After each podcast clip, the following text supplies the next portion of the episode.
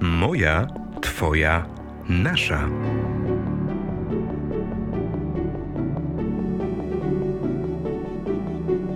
Zapraszamy na podcast Wirtualnej Polski.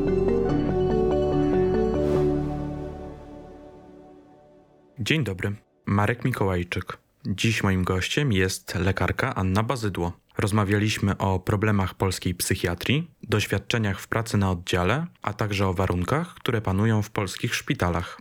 Serdecznie zapraszam.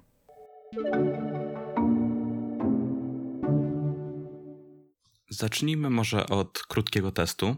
Noworodki zaraz po narodzinach ocenia się w 10-stopniowej skali Apgar.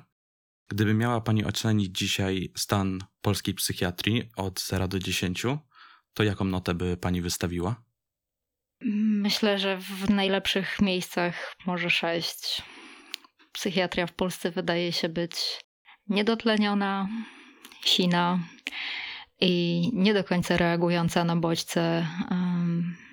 I bardzo cicha, bo tak naprawdę e, psychiatria w Polsce jest w dalszym ciągu dziedziną bardzo stygmatyzowaną głosu ani chorych, ani pracowników całego tego e, obszaru praktycznie nie słychać. To jest e, temat niszowy, temat dla no może nie jest to adekwatne słowo, ale pasjonatów, osób, którym zależy, osób, które mają albo ze sobą jakieś doświadczenia, albo w swoim bardzo bliskim otoczeniu doświadczyły kryzysów zdrowia psychicznego.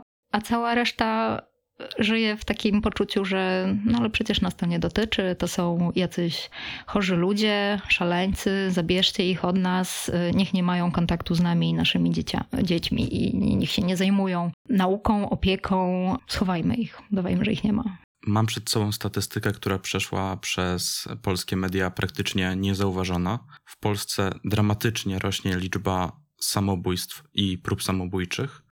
W 2019 było to niecałe 12 tysięcy. W 2020 przekroczyła ta liczba 12 tysięcy, a w 2021 było to już niecałe 13 400 zamachów. Mamy do czynienia z tendencją rosnącą. Dramatyczne, alarmujące, a może katastrofalne dane. Te dane przede wszystkim pokazują, że e, nasz system takiego reagowania kryzysowego jest bardzo niewystarczający. E, nie mamy wiedzy, nie mamy e, pewnej kultury wsparcia osób w kryzysie zdrowia psychicznego, ale też nie mamy do tego kompetencji. Nie uczy się nas o tym, Jest to po prostu tabu, tego się nie dotyka. Jeżeli ktoś ginie śmiercią samobójczą, to bardzo często rodzina bardzo się stara, żeby to było takie niewypowiedziane, żeby to nie wypływało, czy to w trakcie pogrzebu, czy jakichś takich uroczystości upamiętniających tę osobę. Jest to traktowane jak wstyd, a nie jak alarm, że wydarzyło się coś naprawdę złego, bo to jest bardzo ostateczna, bardzo, bardzo dramatyczna decyzja. Jednak mimo wszystko odebranie sobie życia jest zamachem na jedyne, co się tak naprawdę posiada. I ludzie podejmujący y, samobójstwa nie robią tego na pokaz. Jeżeli ktoś podejmuje skuteczną próbę samobójczą, czy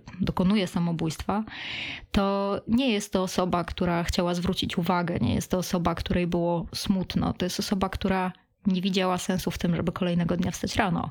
To się nie dzieje z dnia na dzień. To nie jest pstryknięcie palcami i moment, który przeoczyliśmy. To jest miesiące, czasami lata postępującej z jakiegoś powodu beznadziei, braku realizacji celów, potrzeb tej osoby i ostatecznie doprowadzenie jej na skraj wiary w to, że życie ma sens. Myślę, że jedną z podstawowych informacji, którą powinniśmy z tego wyciągać, jest to, że nie rozmawiamy ze sobą nawzajem, nie rozmawiamy z dziećmi, nie rozmawiamy z naszymi rodzicami, nie, nie komunikujemy się, bo to są trudne i wstydliwe tematy. To, żeby przyznać się, hmm, ostatnio dzieje się tak dużo złych rzeczy, czasami zastanawiam się, czy to wszystko jeszcze ma sens.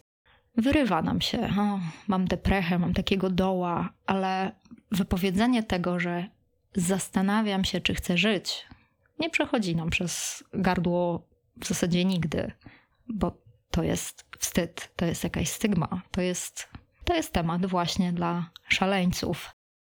Umierają osoby kompletnie normalne, chorujące na depresję, chorujące na e, różnego rodzaju uzależnienia, chorujące również na inne e, choroby z naszych dziedzin, chociażby schizofrenia, która e, źle reaguje na leczenie, niestety też stwarza duże ryzyko samobójstwa. Ale gro ludzi, którzy popełniają samobójstwa, to są osoby, które nie mają rozpoznanych formalnie chorób. To są osoby, których osobowość ukształtowała się ze względu na otoczenie i to, jak oni w tym otoczeniu funkcjonowali, na tyle nieprawidłowo, że te wszystkie zewnętrzne stresory są zbyt przytłaczające. A ten kluczowy moment rozwoju naszej osobowości to jest okres dojrzewania i czas do 28 roku życia, kiedy formułują się ostatnie połączenia w naszym mózgu. I no, studentom z reguły mówię, że w tym momencie nasz mózg tężeje i decyduje się to, jak my będziemy logicznie oceniać nasze emocje. No i w tym momencie mówimy o kimś, kto ma ukształtowaną osobowość. Jeśli to jest osobowość bardzo niepewna, bardzo potrzebująca, w pewnym sensie bardzo zależna od e, wsparcia, uwagi innych osób, to taka osoba jest bardzo podatna na przeogromne emocje, których sama nie jest w stanie udźwignąć, ale nikt w otoczeniu też już nie może ich udźwignąć.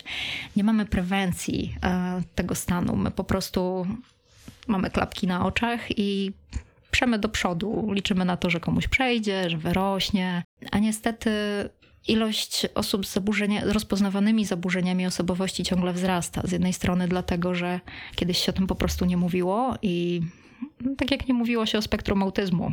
Tych osób z jednej strony możemy widzieć obecnie więcej, bo Nazywamy to po prostu. A z drugiej strony myślę, że każdy z nas, kontaktując się po prostu na co dzień w społeczeństwie z innymi, zauważa, że pewne normy się poprzesuwały i to nie jest tylko kulturowe. To jest tak, że ludzie stojący naprzeciwko nas często przeżywają emocje, których u osób 10, 15, 20 lat starszych nie widujemy. I to nie dlatego, że oni są starsi, tylko właśnie przez to, jak oni sobie radzą z tą rzeczywistością. Jestem po lekturze reportażu Anety Pawłowskiej-Krać pod tytułem Głośnik w głowie. Z książki wyłania się obraz całkowitej zapaści leczenia psychiatrycznego w Polsce. Brakuje lekarzy, miejsc, pieniędzy, a często także zwykłej cierpliwości i wyrozumiałości. Zapadła mi w głowie historia nastoletniego Kuby z Augustowa, dla którego matka szukała miejsca w szpitalu psychiatrycznym. I tutaj cytat. Beata od rana dzwoniła po szpitalach. Najbliższy jest w Olsztynie. Odmówili przyjęcia, brak miejsc. Lekarz, który odebrał telefon, zaproponował, żeby dzwonić po całej Polsce. Może Gdańsk was przyjmie. Beata nie brała tego pod uwagę, za daleko. Bliżej jest do Konstancina pod Warszawą, ale nie mogła się dodzwonić. W końcu ktoś podniósł słuchawkę. Usłyszała, że tego dnia ostry dyżur ma Józefów. Procedura wygląda następująco. Jak nie mają miejsc, a przyjęcie jest konieczne, dzwonią po szpitalach, zaczynając od najbliższych, aż znajdą miejsce. Jestem bardzo zmęczona. Dwa dni dzwonię po szpitalach i odbijam się od ściany. To jest właśnie obraz polskiej psychiatrii, polskiej ochrony zdrowia? Psychiatrii szczególnie, ale ochrony zdrowia jako całości również. Ta część, którą pan przy, przeczytał, że matka jest zmęczona ciągłym dzwonieniem do szpitali, mm, ale była tam też był kawałek o tym, że jest ostry dyżur. Jest jeden szpital, który pełni ten dyżur, ale jeśli nie ma miejsc, to szpital dzwoni. Prawda jest taka, że ten ostry dyżur polega właśnie na tym, o czym rozmawialiśmy przed nagraniem. Jest jeden lekarz dyżurny na kilkuset pacjentów i to on dzwoni.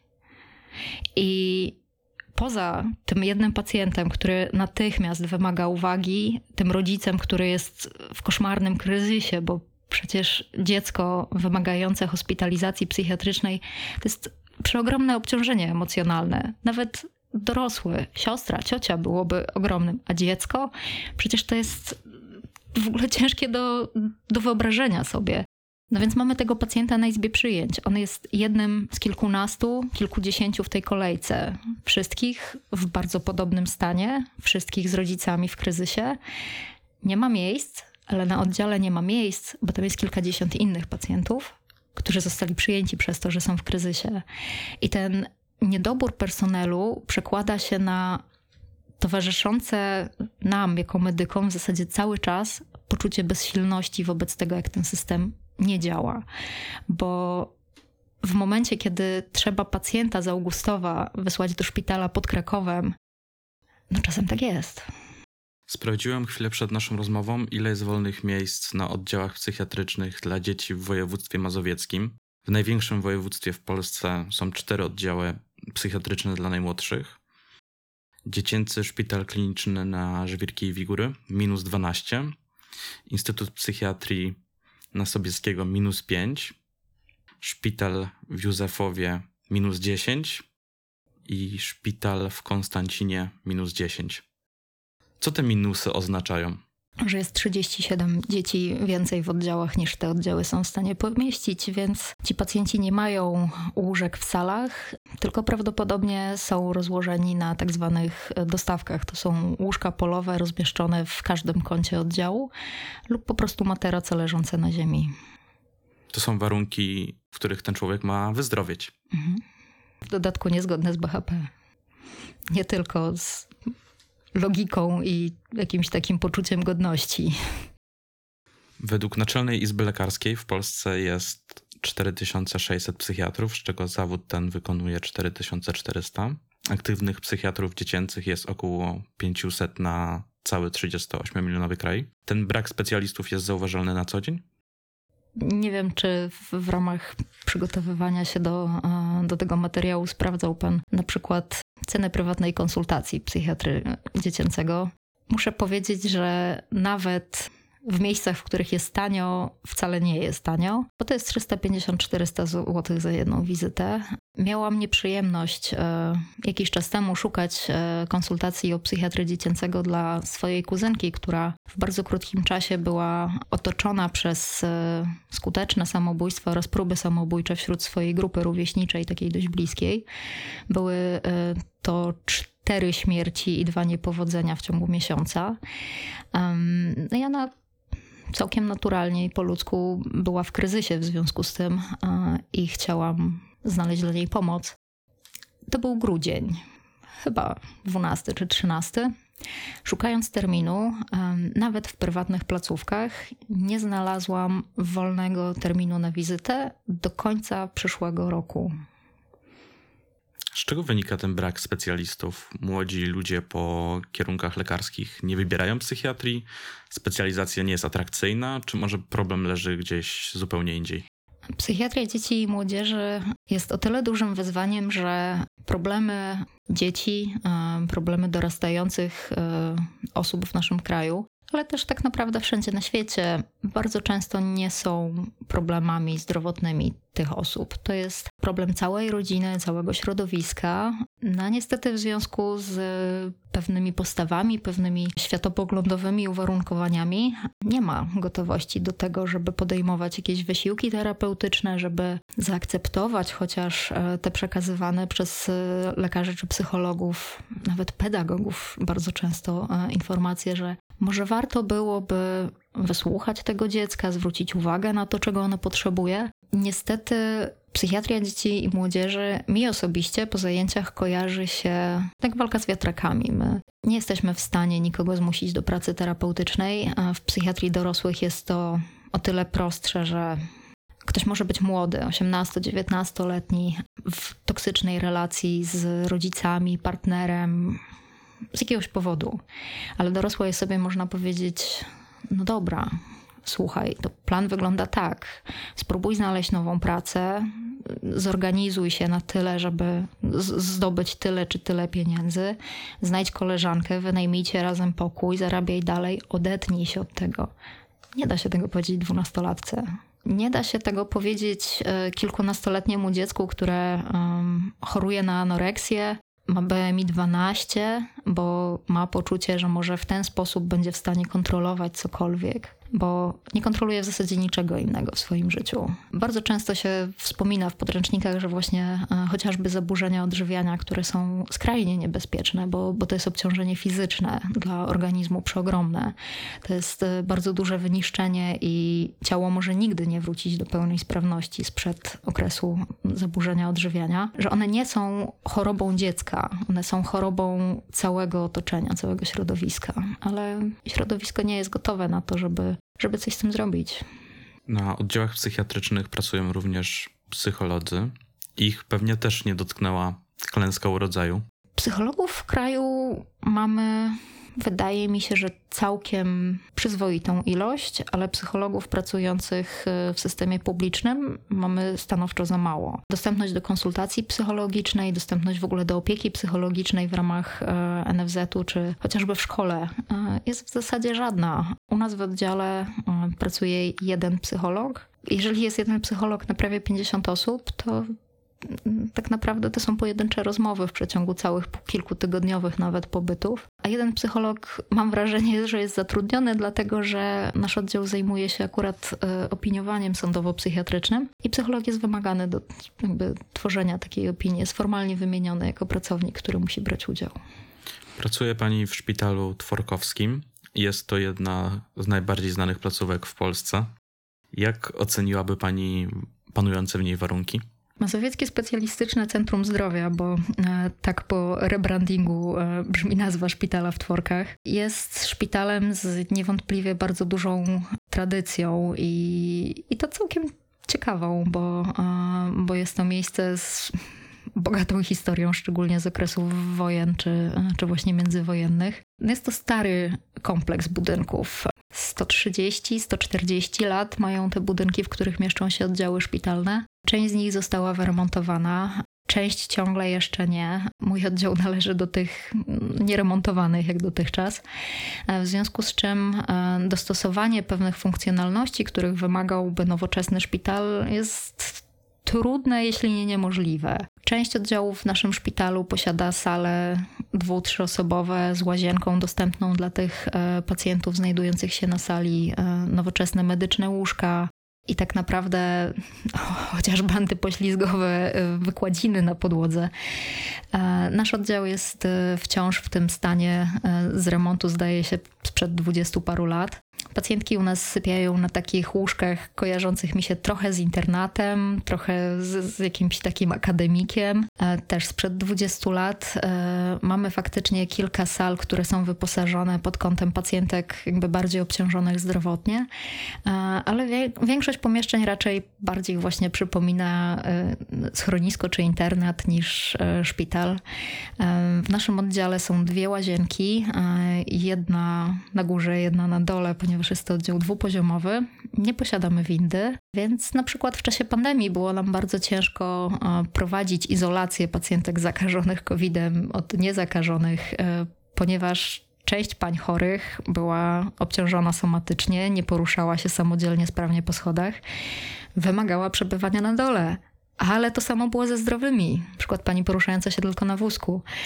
I skoro one używają jednej łazienki, to tak naprawdę izolacji nie ma a nie można ani jednej, ani drugiej wnieść na drugie piętro, bo trzeba by ją było nosić trzy razy dziennie na posiłki w jedną i w drugą stronę. W reportażu Pawłowskiej Krać można było przeczytać o odrapanych ścianach, brudnej pościeli, zagrzybionych łazienkach bez zasłonek pod prysznicami. Aż trudno uwierzyć, że mówimy o państwowych szpitalach w środku Europy w XXI wieku. I to w okolicach stolicy. U nas w oddziale na całe szczęście e, nie ma wilgoci i z tego co widziałam we wszystkich e, kabinach były zasłonki. E, ale tak, dziury w tynku czy właśnie jakieś takie wybite otwory w tymczasowo stawianych konstrukcjach, które mają realizować jakieś zadania, są w zasadzie na porządku dziennym. Jedną z ciekawszych rzeczy, które zobaczyłam w czasie swojej niedługiej pracy, było to, jak pacjentka machnęła drzwiami i klamka wbiła się w karton gipsową ściankę i po prostu zrobiła tam otwór. Jest to coś, na co człowiek nie jest w zasadzie gotowy w pracy, że po prostu machnięcie drzwiami skończy się dziurą w ścianie. Ale dowiedziałam się, że nieznacznie, e, znaczy w niewielkim odstępie czasu przed moim przyjściem do pracy, w jednej z sal była wydzielona część, e, tak zwana śluza, w której e, personel się myje i zdejmuje ubrania, jeśli pacjent jest zakażony jakimś patogenem alarmowym. No ostatnio najpopularniejszym był COVID, ale w szpitalach są też całe masy innych tego typu patogenów w związku z czym my musimy mieć te procedury. No więc była wydzielona e, śluza, która została zburzona przez jedną z pacjentek, bo po prostu się rozpędziła i złożyła ścianę.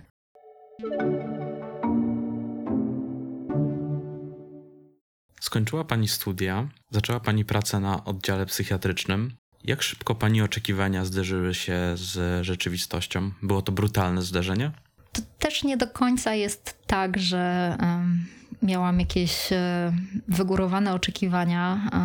Między tym okresem uzyskania dyplomów, ukończenia studiów, a podjęciem pracy lekarze muszą odbyć jeszcze ten 13-miesięczny obowiązkowy staż podyplomowy. Ja tak naprawdę bardzo długo przygotowywałam się do bycia chirurgiem i marzyłam o tym, żeby robić zabiegi mikrochirurgiczne, jeździłam na przeróżne kursy, e, przygotowywałam się do e, chirurgii robotycznej.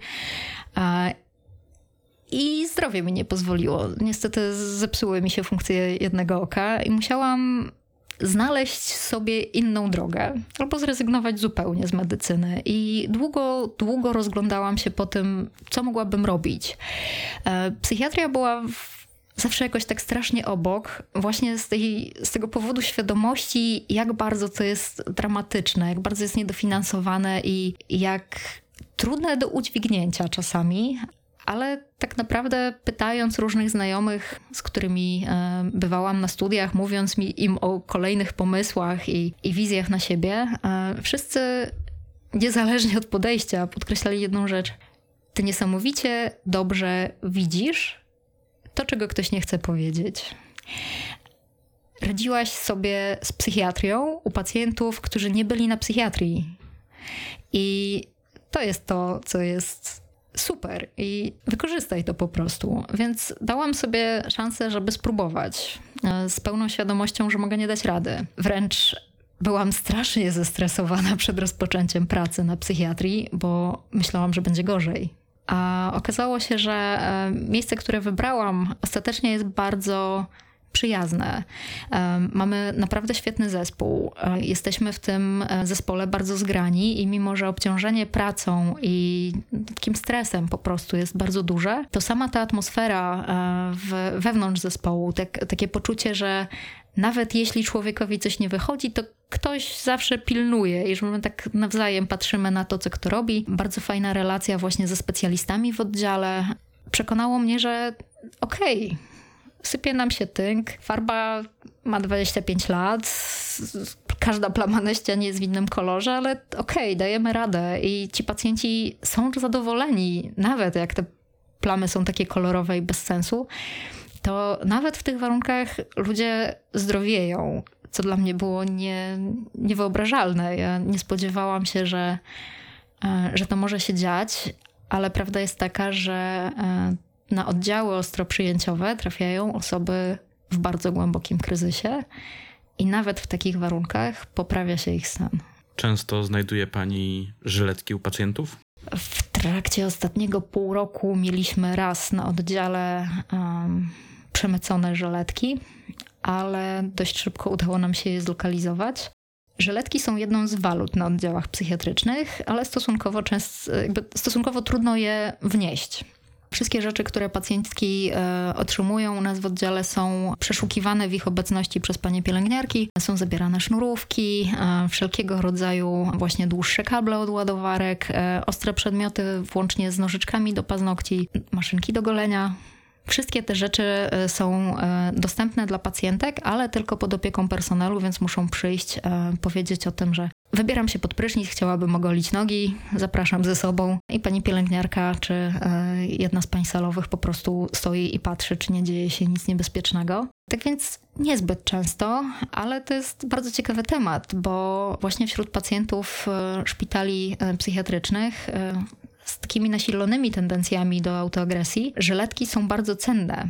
Ale drugą rzeczą, która stanowi walutę w oddziałach psychiatrii, są papierosy. Pacjenci są w stanie organizować handel wymienny i przeliczyć wszystko na papierosy. Jestem ciągle pod wrażeniem, że to się dzieje. Co najdziwniejszego znalazła pani u pacjenta? Najbardziej zaskoczona byłam, jak jedna z pacjentek miała przy sobie e, butelkę z syropem metadonowym i nasze panie pielęgniarki tego nie, z, nie zlokalizowały. Ale pani była w trakcie e, terapii substytucyjnej metadonem, w związku z czym oddała to do gabinetu zabiegowego dobrowolnie i zechciała go przyjmować zgodnie z zaleceniami. Ale zaskoczyło mnie to, że panie, w, w paniach pielęgniarkach nie wzbudziło to jakiejś takiej... E, nie, nie wiem, jakiegoś takiego alarmu, który one zazwyczaj mają, że no syrop, nie, to pewnie jakiś tam syrop. Z reguły zabierają wszystko łącznie z, z jakimś ambroksolem i różnymi innymi zupełnie nieszkodliwymi rzeczami, a tutaj jakoś tak się pani udało przejść. Zdarza się pani czasem bać pacjentów? Myślę, że istnieje taka grupa pacjentów, której e, mogłabym się bać. Póki co czuję respekt, nie strach, ale jest taka grupa pacjentów, przed którą ja z dość dużą ostrożnością trzymam się na dystans, żeby właśnie być poza zasięgiem rąk, ciśnięcie jakimś przedmiotem, który jest w ich zasięgu, ale są to przede wszystkim pacjenci pod wpływem środków psychoaktywnych różnego rodzaju. No i to się nam zdarza e, na naszym oddziale co kilka miesięcy, ale w czasie godzin dyżurowych e, jest oddział detoksykacyjny, to jest oddział męski e, i trafiają tam pacjenci w różnym stanie. Zazwyczaj w naszym kraju są to zatrucia alkoholem czy, czy pacjenci rozwijający zespół abstynencyjny po alkoholu, ale czasami to jest alkohol z plusem. I niestety, z racji, że to jest oddział męski, zdarza się, że taki pacjent waży dwa razy więcej niż ja, dwa i pół, trzy i bywa bardzo pobudzony, bardzo agresywny, zwidujący różne rzeczy aktywnie w trakcie tej rozmowy, i to są pacjenci, którzy wzbudzają duży, duży niepokój, dużą, tak, takie, takie duże napięcie, że coś może się wydarzyć. Na całe szczęście, póki co jeszcze mi się nie zdarzyła konfrontacja z żadnym takim pacjentem. Jedyny bezpośredni atak, który e, mi się przydarzył, to była pacjentka mniej więcej mojej postury, również w zespole abstynacyjnym po alkoholu, która e, miała napad padaczki. E, po podaniu leków u niektórych pacjentów po zakończeniu napadu padaczki jest coś, co się nazywa pomrocznością. Oni wtedy nie są świadomi tego, co robią.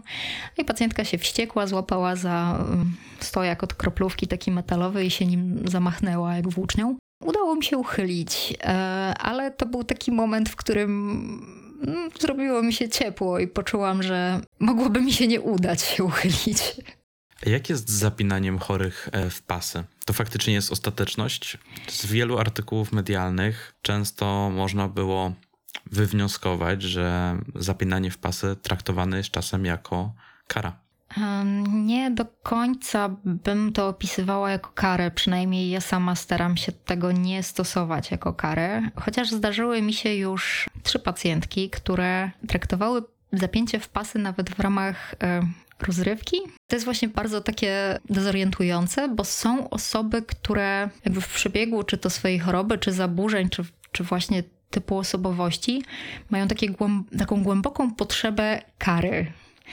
I one potrafią prosić o to, żeby je unieruchomić, wręcz prowokować do tego i wydaje mi się, że no jednak trzeba sobie rozdzielać, e, przynajmniej ja się zawsze staram to rozdzielać, moment, w którym pacjent prowokuje mnie do jakiegoś działania, a kiedy to jest faktycznie potrzebne. Pasy są z perspektywy pacjenta niewątpliwie nieprzyjemne. Zresztą każda forma unieruchomienia czy przymusu jest z perspektywy pacjenta nie, nieprzyjemna, bo czy to byłby kaftan, czy, czy przymusowe podanie leków, e, czy przytrzymanie, to e, nikomu z nas by się to nie podobało. Ale tu jest znowu kwestia e, tego, że oddział psychiatryczny to nie jest jednoosobowa sala pacjenta, nad którym ten personel po prostu jest w stanie czuwać przez 100% czasu, tylko to jest reguły 40, 50, 60 czy 80 innych osób. I moment, w którym pacjent e, stwarza to poczucie, że e, może w trakcie, kiedy personel zajmie się kimś innym, być zagrożeniem dla siebie, dla innego pacjenta znajdującego się z nim na sali, że może się stać coś, co będzie dużą krzywdą, no to niestety jest to pewna prewencja. I mam wrażenie, że faktycznie e, przymus może być w jakimś sensie nadużywany, tylko to nadużycie wynika z pewnego przygotowania na to, że bez niego kogoś może spotkać jeszcze większa krzywda niż e, zastosowanie przymusu. I prawda jest taka, że to wcale nie jest miłe, żeby kogoś unieruchamiać, bo to, e, to są dramatyczne sytuacje, w których pacjenci płaczą, krzyczą, szarpią się. No i znowu ciężko im się dziwić. Często robią to ze względu na przeżywane wrażenia czy urojenia. Są przekonani, że atakują je duchy, demony, potwory, no i to jest adekwatne do tego, co oni odbierają jako rzeczywistość. Tylko, że no nie możemy dopuścić do sytuacji, w której w przebiegu tej samej choroby, tych samych urojeń, na przykład inny pacjent zostanie uduszony poduszką, czy uderzony, zrzucony z łóżka. To są bardzo niezero-jedynkowe sytuacje. Jest pani rezydentką. Zdarza się myśleć pani o zmianie specjalizacji albo w ogóle o zmianie pracy? O zmianie zawodu.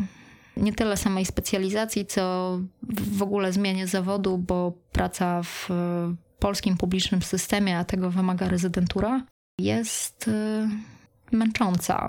Tak po prostu y, emocjonalnie męcząca, bo wiele rzeczy by się dało i wiemy, że na świecie się je robi, wiemy, że one byłyby możliwe, ale, ale się nie da. Z wielu różnych powodów. No, chociażby ta wspomniana już wcześniej interwencja czy wizyta u psychiatry dziecięcego.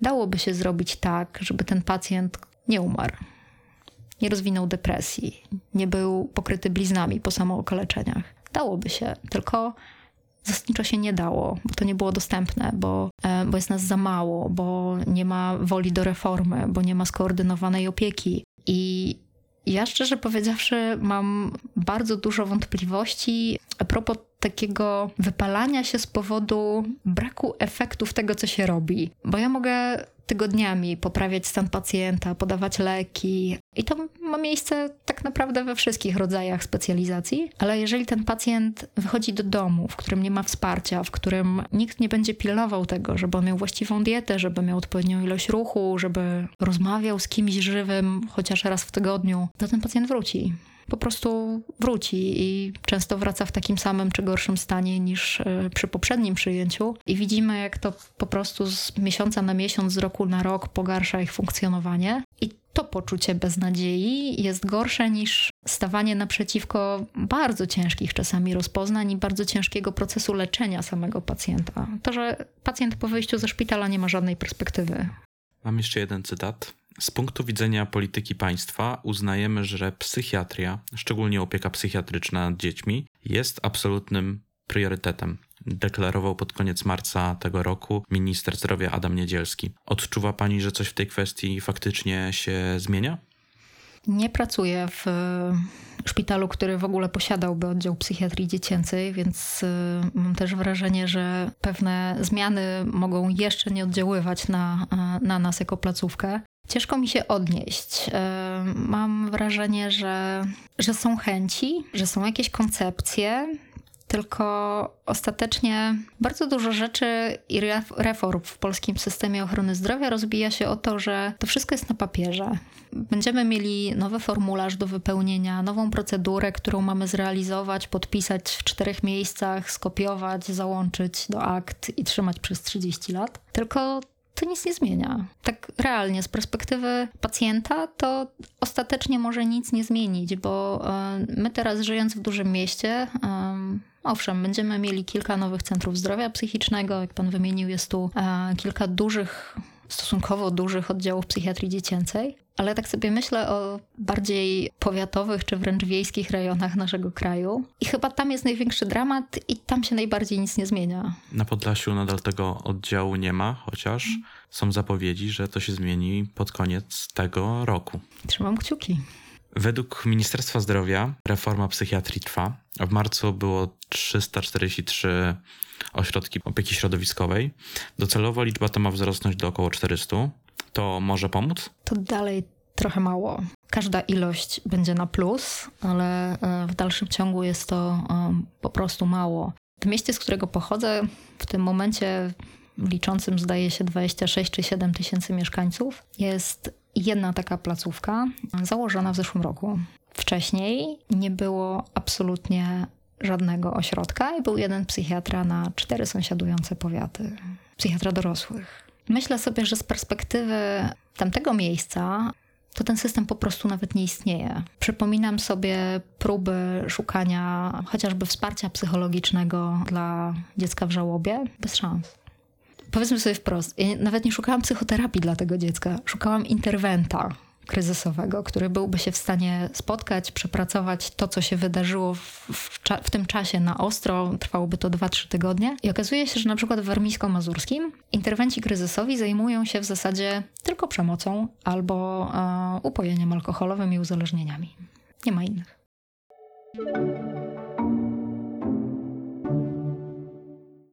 Do Polski od początku rosyjskiej inwazji w Ukrainie przedostało się ponad 3 miliony osób. Ci ludzie mają za sobą szczególne tragiczne przeżycia. Przez wojnę stracili majątki oraz bliskich. Część z nich będzie na terenie naszego kraju na pewno potrzebowała pomocy psychologicznej i psychiatrycznej. Polska jest im w stanie tą pomoc udzielić, w Pani opinii? Pracuję od jakiegoś czasu w centrum recepcyjnym w Warszawie w ramach dyżurów nocnych. Jedna z sytuacji bardzo mocno zapadła mi w pamięć. Przyszedł do mnie o godzinie 4.30 68-9-letni pan, który zapytał, czy mógłby sobie zmierzyć ciśnienie. Oczywiście, żeby mógł, proszę bardzo. Ciśnienie było wysokie, zastosowaliśmy leki. Poprosiłam go, żeby wrócił za chwilę, zmierzymy je jeszcze raz, zobaczymy, czy zadziałało. No i pan się tak kręcił wokół tego punktu i co chwilę zachodził i zaczynał mówić o kolejnej rzeczy. Ja w zasadzie nie do końca rozumiałam, dlaczego on to robi, bo pytałam, czy on się w tym momencie źle czuje, czy on potrzebuje jeszcze jakiejś interwencji, jeszcze jakiejś pomocy. Ta kolejka tam się nie kończy, więc yy, po prostu próbowałam ustalić, czy, czy on to robi z powodu swojego stanu zdrowia. Więc w którymś momencie, tak po 40 minutach takiego mm, budowania relacji, zaczął mi opowiadać o tym, że on jest tutaj ze swoją wnuczką. Okej. Okay. I mówi mi, że razem z tą wnuczką e, jest też jego córka, czyli mama tej wnuczki. Tak zazwyczaj wygląda relacja między wnuczkami i dziadkami i tą osobą pomiędzy. Potem zaczął mi mówić, że no, poza nimi jest jeszcze jego żona, czyli babcia tej wnuczki, matka tej córki. Ja, no, podobnie jak pan, już e, lekko skonsternowana przebiegiem tej rozmowy, stoję i pytam: No dobrze, ale czy coś im się dzieje? Czy pan chce, żebym ja do nich poszła? Czy to dziecko jest niespokojne, ma gorączkę, wymiotuje, coś się dzieje? Nie, nie. Dzisiaj śpią spokojnie. I ostatecznie pan się rozpłakał i powiedział, że one jeszcze śpią spokojnie, ale on już wie, że e, mąż tej córki i ojciec jego wnuczki zginął w ostrzale i że musi im to powiedzieć. I on po prostu chodził i szukał kogoś, kto to zrobi za niego. Wiedział, że on sobie nie wyobraża, że będzie musiał im to powiedzieć. Przecież tak spokojnie śpią. To są tak poruszające historie takie niewyobrażalne zupełnie historie.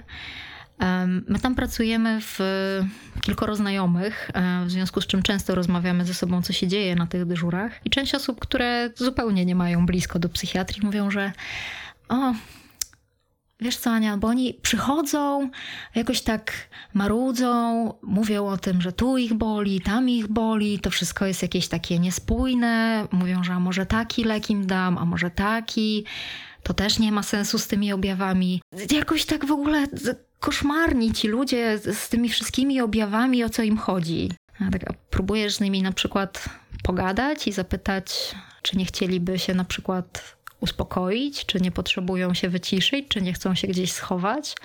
Nie wiem, czy pan wchodził na te e, hale, w których są punkty recepcyjne. Tam jest 3,5-4 tysiące osób, łóżko w łóżko, wszyscy w jednym miejscu to wygląda przerażająco. Tak jak jakby uderzyła mnie informacja o tym, że zaczęła się wojna, to ja to, że to jest wojna, zrozumiałam pierwszy raz, jak weszłam na tą halę. To jest morze ludzi. I są tam wszyscy. Starzy, młodzi, niemowlęta, psy, koty. Absolutnie wszyscy w jednej gigantycznej hali. Bez żadnych rzeczy. Z tym, co zdążyli zebrać ze sobą. I Myślę, że nawet jeśli nie sama wojna, to też ten okres takiego zawieszenia, tego dostosowywania się do e, zasad, których się nie rozumie, do języka, którego się nie rozumie, do alfabetu, którego się nie zna, sam w sobie też jest bardzo trudny i wystarczyłby aż nadto, żeby um, mieć problemy ze zdrowiem psychicznym. Pojawiające się informacje o tym, że czyjś dom już po prostu nie jest tam, gdzie był. Tam w tym momencie jest tylko lej po bombie. To, że czyjś syn, brat, mąż ginie, to są w ogóle niewyobrażalne traumy. Myślę, że to będzie pokolenie ludzi, którzy będą mieli bardzo, bardzo głęboką traumę i bardzo duży problem z, przede wszystkim z zaufaniem, bo co na świecie może być pewne, jeśli nie to, że stoi nasz dom, mamy swój płotek i możemy wypuścić pieska, iść na spacer do naszej ulubionej piekarni. I możemy pójść spać we własnym łóżku.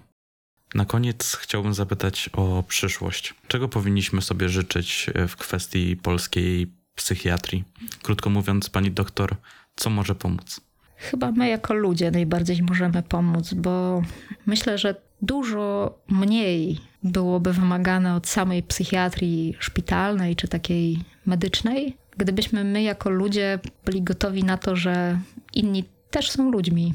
My mamy strasznie duży problem z tym, że często jesteśmy przekonani, że to jest na złość, że ktoś chce nam zrobić krzywdę, że to złośliwie, a to z reguły wynika z tego, że ta osoba naprzeciwko nas myśli bardzo podobnie.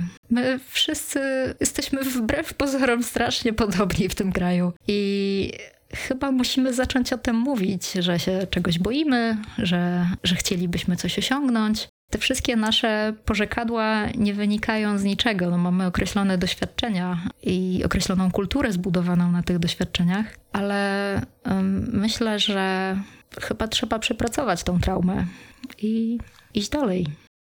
Bardzo dziękuję za rozmowę. Dziękuję. To był podcast Wirtualnej Polski. Wszystkie odcinki znajdziesz również w największych serwisach streamingowych. Do usłyszenia.